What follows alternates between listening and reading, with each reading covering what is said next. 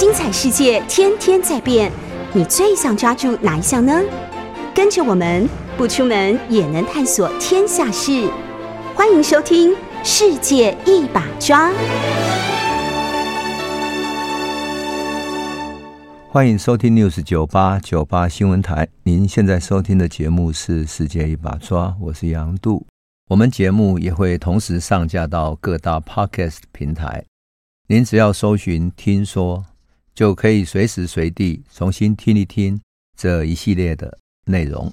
我们今天本来应该谈到了，嗯，一九五零年代，也就是孙立人、吴国桢以及韩战之后台湾的局势。那那个时期呢，有一段时间的白色恐怖。白色恐怖是逮捕了关于跟共产党，或者说在大陆时期跟中共有任何联系的人，都可能被逮捕牵连到，所以称之为白色恐怖。当然，许多台湾人因为日据时期台共的关系也牵连到了哈。可是总的来讲的话，白色恐怖其实在今天的台湾这段历史都充满了迷雾。呃，为什么会这样子？我都觉得很有意思。因为在戒严时代吧，国民党是大量的逮捕了跟红色有牵连的人，乃至于跟嗯大陆，特别是大陆时期三零年代的这些文化人啊、作家啦、等等。只要他们的人，这些作家的人留在大陆，他们的作品就被查禁。即使后来他们受到中共的迫害，比如说像沈从文、啊巴金等等，可他们的作品还是被查禁的啊。所以戒严时代，台湾其实看不到跟大陆太多的真正的讯息，甚至于真正的历史也看不到。我仍然记得我大学时候第一次读到一个国民党的元老。叫廖仲恺，廖仲恺在国民党一九二四年，也就是孙中山晚年的时候，他实行了联俄容共政策，就是联合俄国，然后容纳共产党进入国民党。一九二四年开始的这个政策，哈，然后呢，一直到一九二七年啊，国民党实施亲共之后，国民党又跟共产党呃分道扬镳。那这段时期呢，有一个最重要的执行孙中山联俄容共政策的这种左派政策的人，他的名字叫廖仲恺。可是最有意思的是，廖仲恺的历史在台湾史里面几乎都从来都不谈。所以当时我在我们的图书馆找到他的相关的少数论文的时候，我真的非常震撼，说啊，原来国民党也有曾经左倾过的历史。国民党曾经跟俄国人联合起来去打军阀。然后，国民党在统一中国的过程中是跟共产党联合起来的，而也许我们的朋友或许都不知道，就是国民党在北伐的时候，蒋介石刚开始北伐的时候，他往武汉啊，往其他地方打的时候，配合他进行地方社会运动的是中共地下党的人，他们要让这些军阀。缺少军事的补给，缺少军人的补给，所以发动铁路大罢工，让铁路无法运输军人到前线去作战。所以北伐的过程中，其实中共有在后方，就是在敌后做社会运动的配合。我看到这些历史的时候，都觉得非常震撼。为什么？因为我们一直以为国民党就是从孙中山之下，然后就是蒋介石了，所以整个是一个被。戒严时代的这种国民党洗过的、洗白了的历史，所洗脑的一代人，因此你要重新找回真正的历史，你得要自己去看，自己去找历史。即使到今天，我都觉得很悲哀。为什么？因为所有的这些历史，在民进党的笔下，依然没有呈现出来。前不久啊，我就去，嗯，去一个就台湾大学吧。直接讲好了，去台湾大学算最高学府了，去那儿做一场讲座。然后我讲，当然是讲文学嘛，哈。然后结果呢，嗯，我讲到文学上有一位汪精卫，他写过的诗哈，他有一首诗叫《引刀成一块，不负少年头》，讲他要去刺杀清朝的一位亲王，后来被逮捕了，在监狱里面，他预估自己必死无疑，所以。他写下了那著著名的这两句诗哈，那这首诗呢，震撼古今，也变成汪精卫一生的嗯，像名号一样的诗句啊。可我在学校里面问汪精卫，他们不知道，学生不知道。我会讲到说，汪精卫的一生哈、有一种精卫的情节。我们都知道，神话里面有一头小鸟叫精卫鸟。那精卫鸟就是说，呃，他因为碰到过大海，亲族死亡了，所以他觉得大海造成那么多的小鸟的伤亡，特别候鸟在越过大海的时候啊，死亡在海上，所以他希望能够把海洋填起来。因此，那么小小的小鸟衔着小小的石头，一直不断去投到大海里面去，它变成中国神话里面最特别的。一个象征，象征什么？象征中国人，即使你再渺小，你碰到再大的困难，可是你也要用自己一点一滴的奋斗，去把那个遗憾、那个无法弥补的缺憾给弥补起来。所以，就是一种充满不断奋斗、坚韧的毅力的这种精神。所以，你看中国精神里面有愚公移山哈。那我讲到精卫这个精神的时候，讲到汪精卫，嗯。就底下没有几个人知道，后来我就忍不住笑了，我就说：“那你们有看过《色戒》吗？”哎，今天的大学生很少人看过《色戒》，真的，里面就只有一两个人说：“哦，好像略有所知这样。”其他一一脸茫然。于是我最后只好只好讲说：“好，《色戒》是梁朝伟演的，而且里面有非常激情的演出，哈，跟汤唯有激情的演出。”于是。大家眼睛就开始亮起来了，这 样就就是现在的我们历史教育居然变成了这样哎，这样一个一个没有底蕴。那么为什么会讲到汪精卫呢？因为事实上，孙中山在一九二四年的联俄容共的时期，有三个最重要的人，一个是蒋介石负责军方的，一个是胡汉民负责国民党内部的组织结构。另外一个汪精卫负责外部的，特别是外交以及对外宣传的，是孙中山是有安排的。当然后来胡汉民碰到暗杀，后来他就出了问题啊，他就就就从历史上就结束了。然后呢，蒋介石后来跟汪精卫又闹翻了，这样，所以整个历史当然充满曲折啊。但是我想讲的是说，我们现在看到的。国民政府的历史是不完整的，看到的现代史也是不完整的。当然，我们会说，那我们在台湾，我们的台湾史会不会好一点呢？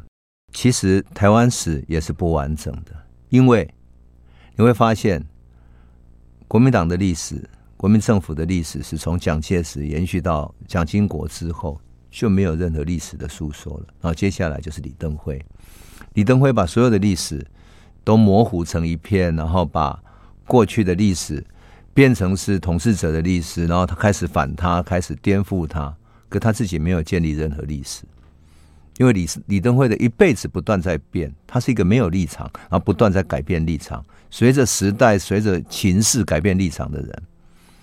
讲白了吧，我对李登辉的评价就是，他就是一个投机者，一个机会主义者。他一会儿搞了国统纲领，然后一副准备搞统一的样子。啊，等到后来情势变了，他又变成台独的急先锋，然后后来又变成民进党的祖宗一样，然后后后来又变成亲日派的。可事实上，你们知道吗？李登辉在台湾史里面真正的开头的时候，他是中共地下党的。李登辉早期在日本念书，后来一九四五年之后回到台湾。那么我记得我访问过一个台共的，嗯。老前辈哈，他就说过，他说他跟李登辉熟，那么李登辉回到台湾的一九四六年的整个后来的，因为台大的嗯那些课业哈，他们都结束了，所以李登辉呢就在学校里面放假的时候，用整个夏天把马克思的《资本论》读了，他很得意的时候读了日文版的《资本论》。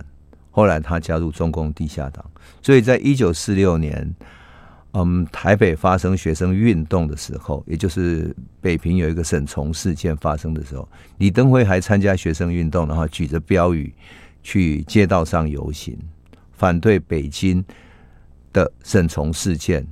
那么那个沈从事件当然我们以后再讲。她是一个北大的女学生，那被一个美军给强奸了。后来因为没有任何处置，所以学生开始起来抗议政府的处置，抗议美国。当然，李登辉也参与了那时候的活动。后来李登辉是退出了共产党。那因此，我们就讲说，李登辉他其实不断在变的。那么，包括了李登辉的历史，我们也都讲不清楚，隐隐晦晦的。那更何况，更何况后来的历史，国民党失去政权之后，从来也没有论述了。没有论述的国民党，没有对历史诚实的去重新诉说，重新诉说他跟台湾有过的历史，重新诉说台湾现近现代史，这样的国民政府，当然也就很难建立自己的论述了嘛。这就是为什么说侯友谊啊、马英九或者其他这些时代也好，就是一直没有论述嘛。啊，我觉得这是一个台湾历史最后变成只有民进党的台湾史。可是民进党的台湾史，我是觉得。更滑稽，为什么？因为整个民进党的台湾史，其实跟蒋介石的讲台湾史其实没有什么两样，都是恐共的、反共的历史。对于红色的台湾史，他根本不敢讲。所以你看哈，民进党讲台湾史的时候，他把很多二二八的名字跟白色恐怖都混同起来了。什么意思呢？事实上，台湾的反抗史里面分成。两个阶段，第一阶段是二二八的时候，二二八的时候有许多过去旧的台共的人参与了。那么在二二八的确有人受难，而受难者甚至于包含了旧台共的，当然也有无辜的人。当然，二二八里面正如同我们以前讲过的哈，里面也有不少是过去台湾内部的政治冲突，也就是过去有亲日派的这些汉奸们，还有呢。原来抗日的这些志士，那在一九四五年之后，国民政府来接收的时候，这些跟着日本走的这些汉奸，因为是既得利益者，他们有钱，所以开始去收买来接收的国民政府的接收人员，这些公务员。等到二二八发生之后，他们就去诬赖了、诬告了这些起来抗争的，过去是抗日时期的这些志士们。结果有一些人就无辜牺牲，像张七郎就这样无辜牺牲。可是这一段历史呢，二二八之后，难道台湾就这样沉寂下去了吗？当然不会啊！因此，当二二八的镇压结束之后，其实台湾人对国民政府的反抗是转向了，转向什么？转向了两条路线。一条呢是开始知道说必须正式的进入议会，建立议会、民主政治等，但是。更多的是觉得，他发现了有两个中国，一个是白色的中国，也是国民政府的中国；一个是红色的中国，就是中共。所以，一九四六年、四七年之后，国共开始在大陆打内战了。台湾的内部也开始出现了红色的中共的地下党，他们慢慢在扩展开来。那尤其随着国民政府在大陆不断的失败，因此眼看啊。国民党就要垮掉了，中共就要胜利了，所以很多人就也有更多的是充满理想的人，但是也有投机的分子，就想要混入了中共地下党里面去，所以中共地下党突然就扩张开来。这个也就是后来，嗯，白色恐怖时期，国民党大量逮捕的时候，有一些是真的有思想准备的，准备做烈士的，那有一些呢，也有可能啊。加入了或者参加了读书会，所以思想上并没有足够的准备的人。那这样的历史里面，在民进党后来的叙述里面都把它混起来了。更何况一九五零年代白色恐怖的时候，国民政府逮捕了太多冤屈的人，特别是参加了读书会或知道或者是半知道的这些年轻的知识分子，或者只是对国民政府不满的年轻的知识分子。参加了街上的一场游行，乃至于一九四九年从大陆迁徙到台湾的啊，有许多啊年轻的知识分子，早期在大陆是看参加了抗战的游击队，而这些游击队其实不分国共的。事实上，当时在抗战时期，国共是合作的嘛，所以等到台湾之后，一清查起来啊，他们早期参加的是比较亲共的游击队，于是就有人密告等等。所以白色恐怖时期牵连了许许多多的人，不只是台湾，也有外省迁徙过来的人。那么我特别要讲这一段是什么呢？因为我好几次去大学演讲的时候，我常常觉得这些本来有思想准备的，本来是在一九四五到一九四九之间反抗国民政府的时候，他们背后是有思想的。有许多人甚至是日据时期旧的台共，也就是。他们本来就是有思想准备来当烈烈士的。用一位老政治犯陈明忠的话来讲啊，他曾经在我访问他的时候跟我讲过，他说：“我们是要来换国旗的人，我们是要来搞革命的人，我们不是要来什么开读书会的嘛？就是就是当那种无辜的读读书人，不是，我们是准备来当烈士的。如果革命成功了。”我们把政权推翻了，我们就是新的建国的人，就是建立一个新的国家的人，所以这是来当烈士的。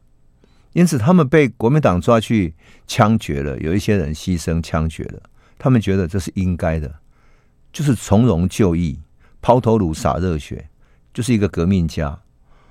所以后来，当像。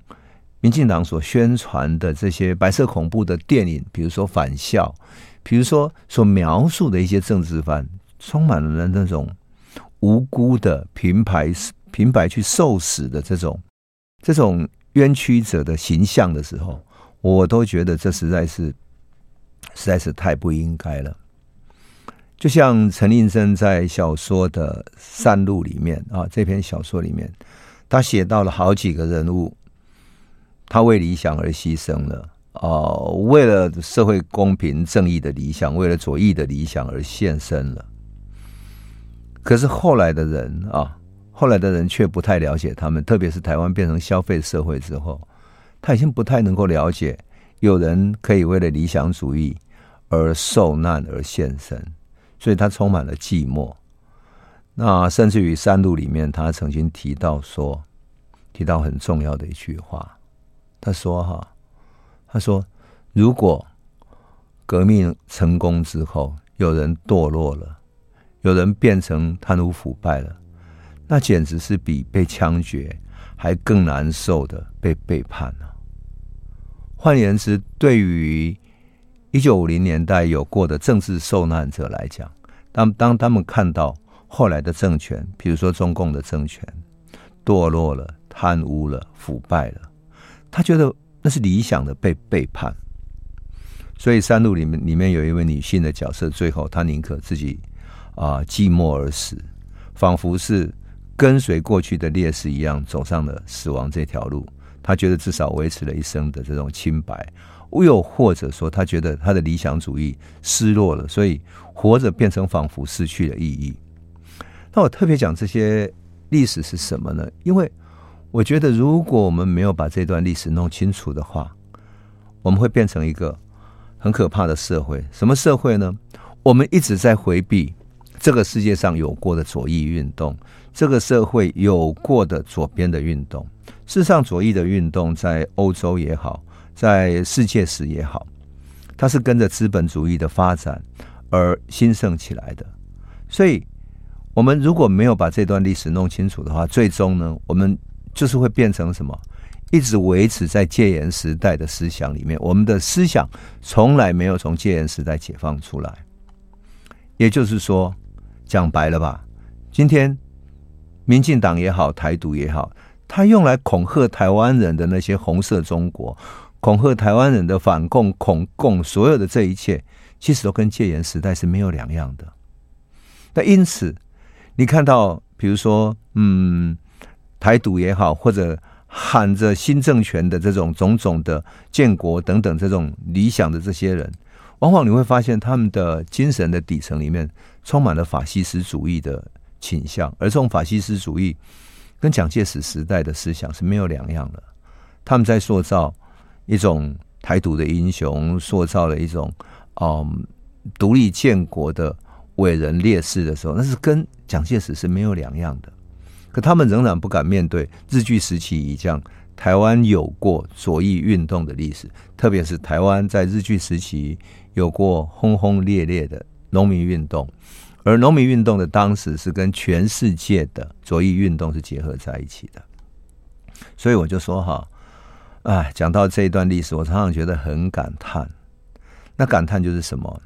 我们台湾好像是一个一个没有左眼。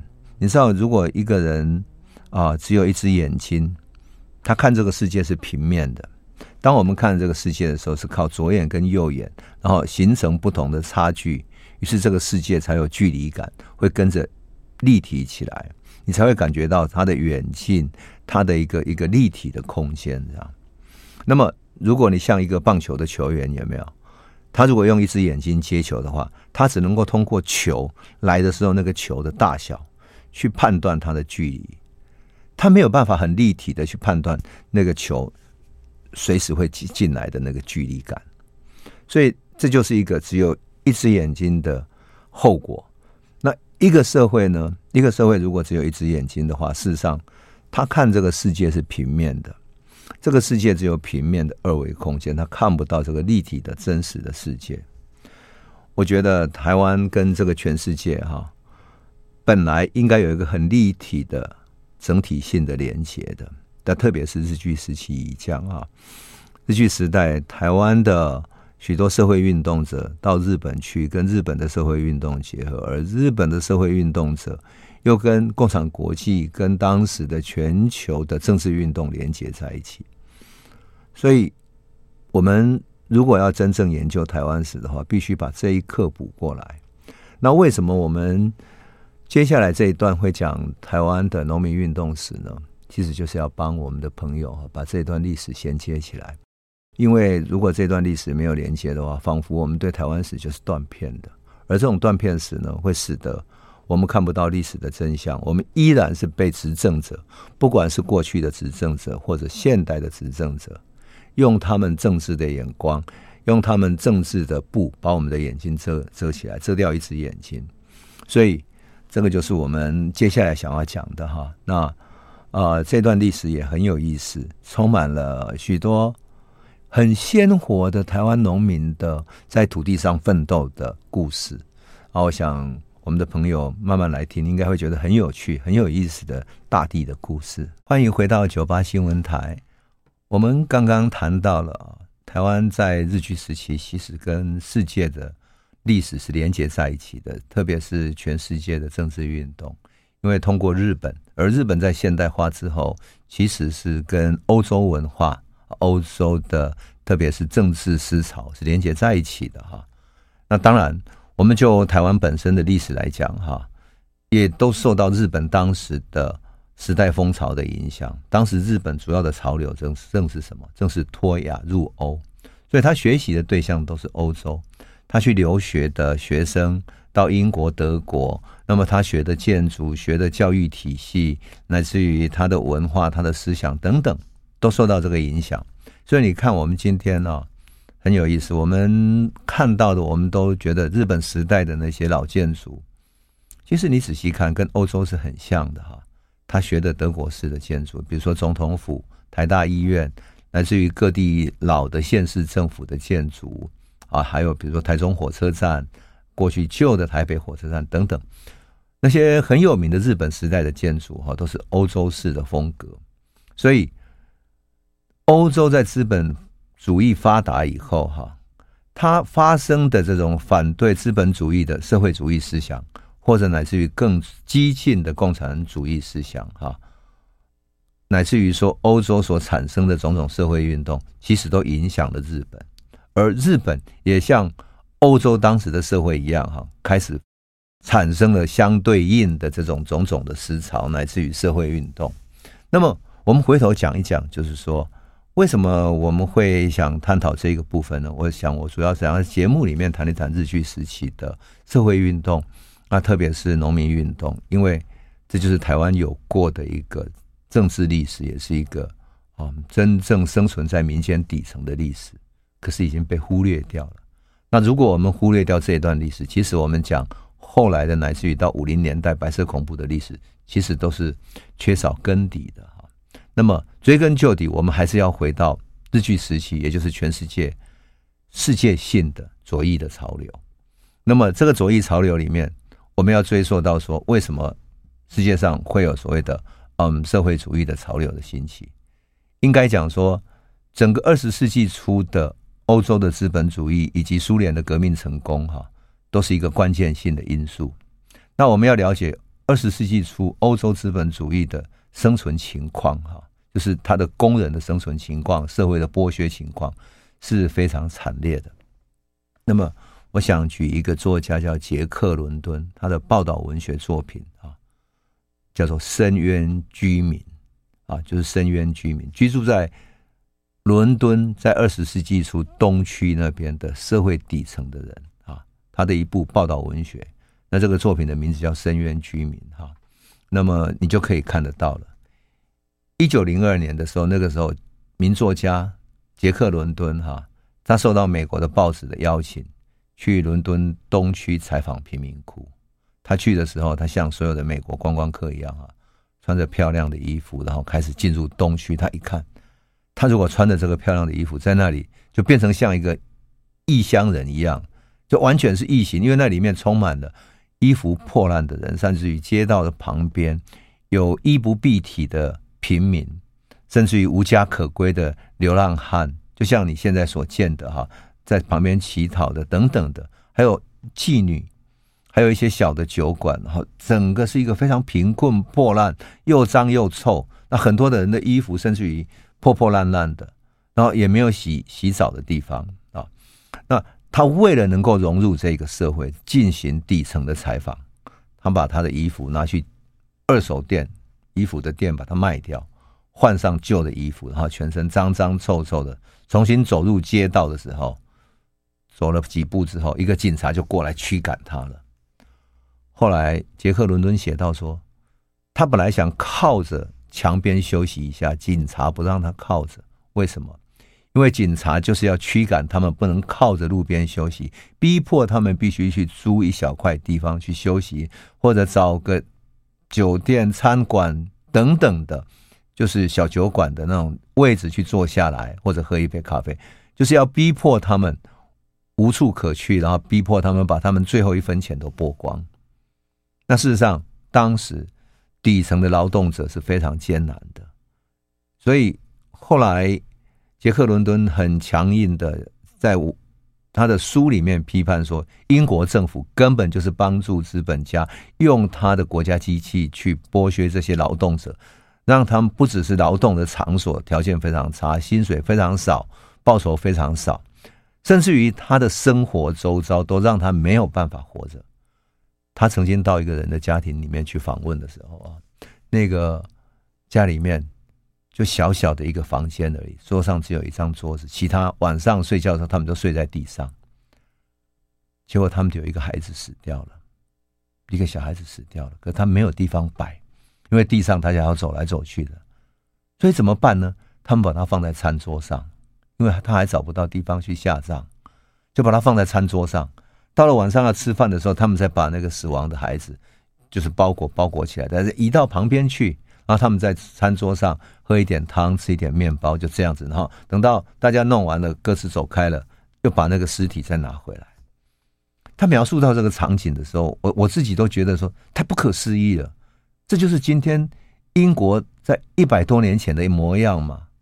你想，如果是你活在这样的一种社会里面，你怎么可能不起来反抗呢？那因此，杰克伦敦在里面批判了一些嗯资本家之外，更重要的，他甚至于批判当时所谓的慈善家。他说这些慈善家只不过是到偶尔到某一个地方去发一点粥，弄一点汤，请大家喝一喝。结果后面排队排了一大长龙的人，他仿佛在做社会福利，但是事实上他应该做的是改变这种悲惨的命运。因此，你从杰克伦敦就可以看见为什么。那个时候会有所谓社会主义乌托邦的思想家，因为太不公平了。而拥有这些资产的人，拥有工厂、拥有土地、拥有所谓的庄园的人，把他庄园上面的农民驱赶出来，让他们没有办法在农地上耕作，然后驱赶出来，变成都会里面的无产的流浪者，变成无产的工人，用这些无产的工人，仿佛是他们最低薪的工人，然后来提供劳动力，然后来刺激他们的生产。所以你可以想见，就是说，在资本主义刚开头的时候，那种悲惨的情况，之所以会激起社会主义革命，不是没有道理的。你只要回头看这些报道文学的作品。你就完全能够理解，除了革命之外，他们已经没有任何可能去改变命运了。当然，英国随后发生了革命，但是英国不是革命成功的，因为他们后来陆陆续续在政治上有发动一些改变。但是真正革命成功的是谁呢？是一九一七年俄国的革命。那俄国革命有它单独的历史。特别是俄国沙皇，他后来所推动的政策，乃至于他对于社会主义者、对于民族主义、自由主义者的镇压等等，使得俄国的情况、政治情况更加复杂。所以后来当然又参加了战争等等。他革命有许多嗯复杂的内外的因素啊，乃至于马克思主义的思想的影响，还有列宁推动革命等等。那这些书太多太多了哈，但是我想要举一本书来讲，就是说，这也是我很推崇的一本书哈，是一个报道文学的作家，叫约翰·里德 （John Reed） 哈。John Reed 是一个美国人哈。那么二十世纪初期，也就是在苏联革命刚刚发动起来的时候啊，推翻沙皇，然后哎，整个情势巨变的时候，John Reed。作为一个美国知名的报道文学作家，哈，他也是一个媒体的记者，立刻坐船直接到莫斯科去了。那 John Reed 本来在美国就是一个共产党人，所以他听到十月革命成功消息一传来，他就马上跑到莫斯科去。到莫斯科的时候，他也没有停下来，立刻走访农村，到处去看看发生什么样的一种革命的风潮。革命风潮如何席卷到莫斯科，到俄罗斯各个地方？他也跑到圣彼得堡去接触各地的人。这作为记者，他也不仅仅是接触了所谓的参与革命的人啊，他也到街头去访问那些烈士的遗嘱啦，乃至于也访问资本家，访问议会。过去沙皇时代在议会里面的这些议员，那些议员甚至于告诉他说。没问题啦，他说很快情势就会平定下来啊。布尔什维克他们这些共产党人不可能取代的啊，整个革命的情势是很快会逆转回来的。那些工人是没有力量的。可他跑到社会上去采访的时候，他发现不对啊，整个工人、整个农村的这种社会矛盾情况太严重了。那农民在贫困的状态里面在挣扎。那社会充满了饥饿的的饥民，然后游民在社会上流荡着，所以他知道说这整个局势是完全不同的。后来他把这整个过程写成了一本书，就是描述苏联革命，他就称之为震撼世界的十天，整个就 Ten Days，就是这样十天的一种一种巨变哈。那么后来一九八一年的时候，美国有一个影星叫华伦比提。很有名啊，一个大帅哥啊，当年他就用 John Reed 的生命故事作为题材，拍成了一部电影啊，在一九八一年的时候啊，台湾叫 Red 哈，叫红这样，台湾翻译叫做《烽火赤焰万里情》啊，他就把这个 John Reed 在莫斯科乃至于圣彼得堡所看到的现场哈，一天一天的这种呃故事给描述下来，描述他的生命故事，那么。他这个故事里面写到了哪一些特色呢？我们先休息一下，回头再来说。欢迎回到九八新闻台，我是杨度。我们谈到了 John Reed 以及一九一七年的莫斯科的革命啊，社会主义革命，那是改变历史的十天。因为这场革命之后，全世界开始分裂成两个阵营，一个是资本主义阵营，一个是社会主义阵营，是完全不同的。那么。John Reed 到底是怎么来描写这些革命的哈？我想要用一种文学的一种啊角度来跟我们的朋友分享，我觉得很有意思。就是说，他的描写是作为非常成功的报道文学作品的。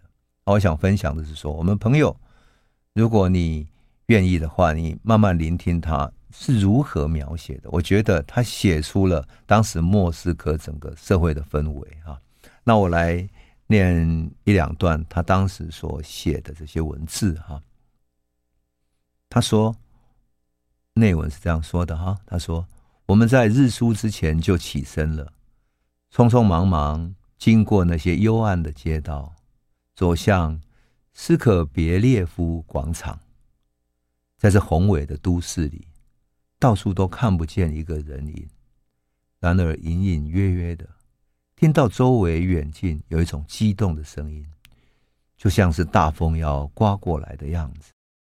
在那微明的晨曦中，有一群男子和妇女集合在苏维埃总部前面，扛着一大捆红旗，那上面写着金色的大字：“莫斯科苏维埃中央。”执行委员会。天渐渐亮了，那来自四面八方闹哄哄的人声由远而近，逐渐嘹亮起来，成为一片连续不断的无边无际的低音大合唱。莫斯科起来了，我们高举着迎风飘扬的红旗，沿着特维尔大街向前进发，途中。只见那些街上的小教堂都已经关闭，漆黑无光。连伊伯利安圣母教堂也是一样。过去，每逢新的沙皇即位，他总是要先到伊伯利安圣母教堂，然后再到克里姆林宫举行加冕典礼。不管白天或黑夜，伊伯利安圣母教堂总是开着的，而且挤满了人。那里面燃着信徒们所献的蜡烛，灯火辉煌，把那用金银宝石镶的圣像照得光彩夺目。但现在，仿佛是听说从拿破仑侵入莫斯科以来，这个教堂第一次烛光熄灭了。莫斯科成了炮轰克里姆林宫的不敬上帝的毒蛇巢穴。神圣的东正教已经对此收回了赞助的光辉，所有的教堂都黑洞洞的、冷冰冰的、鸦雀无声，商店也都关了门，资产阶级分子都躲在家里，但却另有别的原因。这是人民的节日，浩浩荡荡的人流在穿过伊伯利安的拱门，宏伟的红场上，星罗棋布站着成千上万的人。从前，人们每当经过伊伯利安圣母教堂的时候，总是在胸前画个十字架。现在没有人注意到它，人们就像潮水一样，从所有通向红场的街道涌过来。他们成千上万，看上去都是贫苦的人和劳动的人民。有一个军卫队走过去，高奏着国际歌。这歌声自然吸住了群众的心灵，像是风吹起海上的波浪，人们都跟着唱起来，缓慢又庄严。有几幅巨大的标语从克里姆林宫的墙头上一直垂到地面，红底而写着金色和白色的大字，上面写着“世界社会主义革命先锋队的烈士们永垂不朽”。全世界工人的兄弟般的大团结万岁！这个就是 John Reed 去描写这一天，他们为了要悼念五百个为了革命而牺牲的烈士所举行的游行。他在形容这个游行在莫斯科红场上他所见到的。你可以想象，John Reed 用很文学性的描写，像电影的慢动作一样，刻画出整个世界。在革命后的巨变，特别是在莫斯科一个早晨的景象啊。那么这本书呢，事实上风行了全世界。所以，一九二零年代啊，整个苏联革命的成功，激起了世界性的左翼的革命的浪潮。那么，中国共产党也在一九二一年成立了。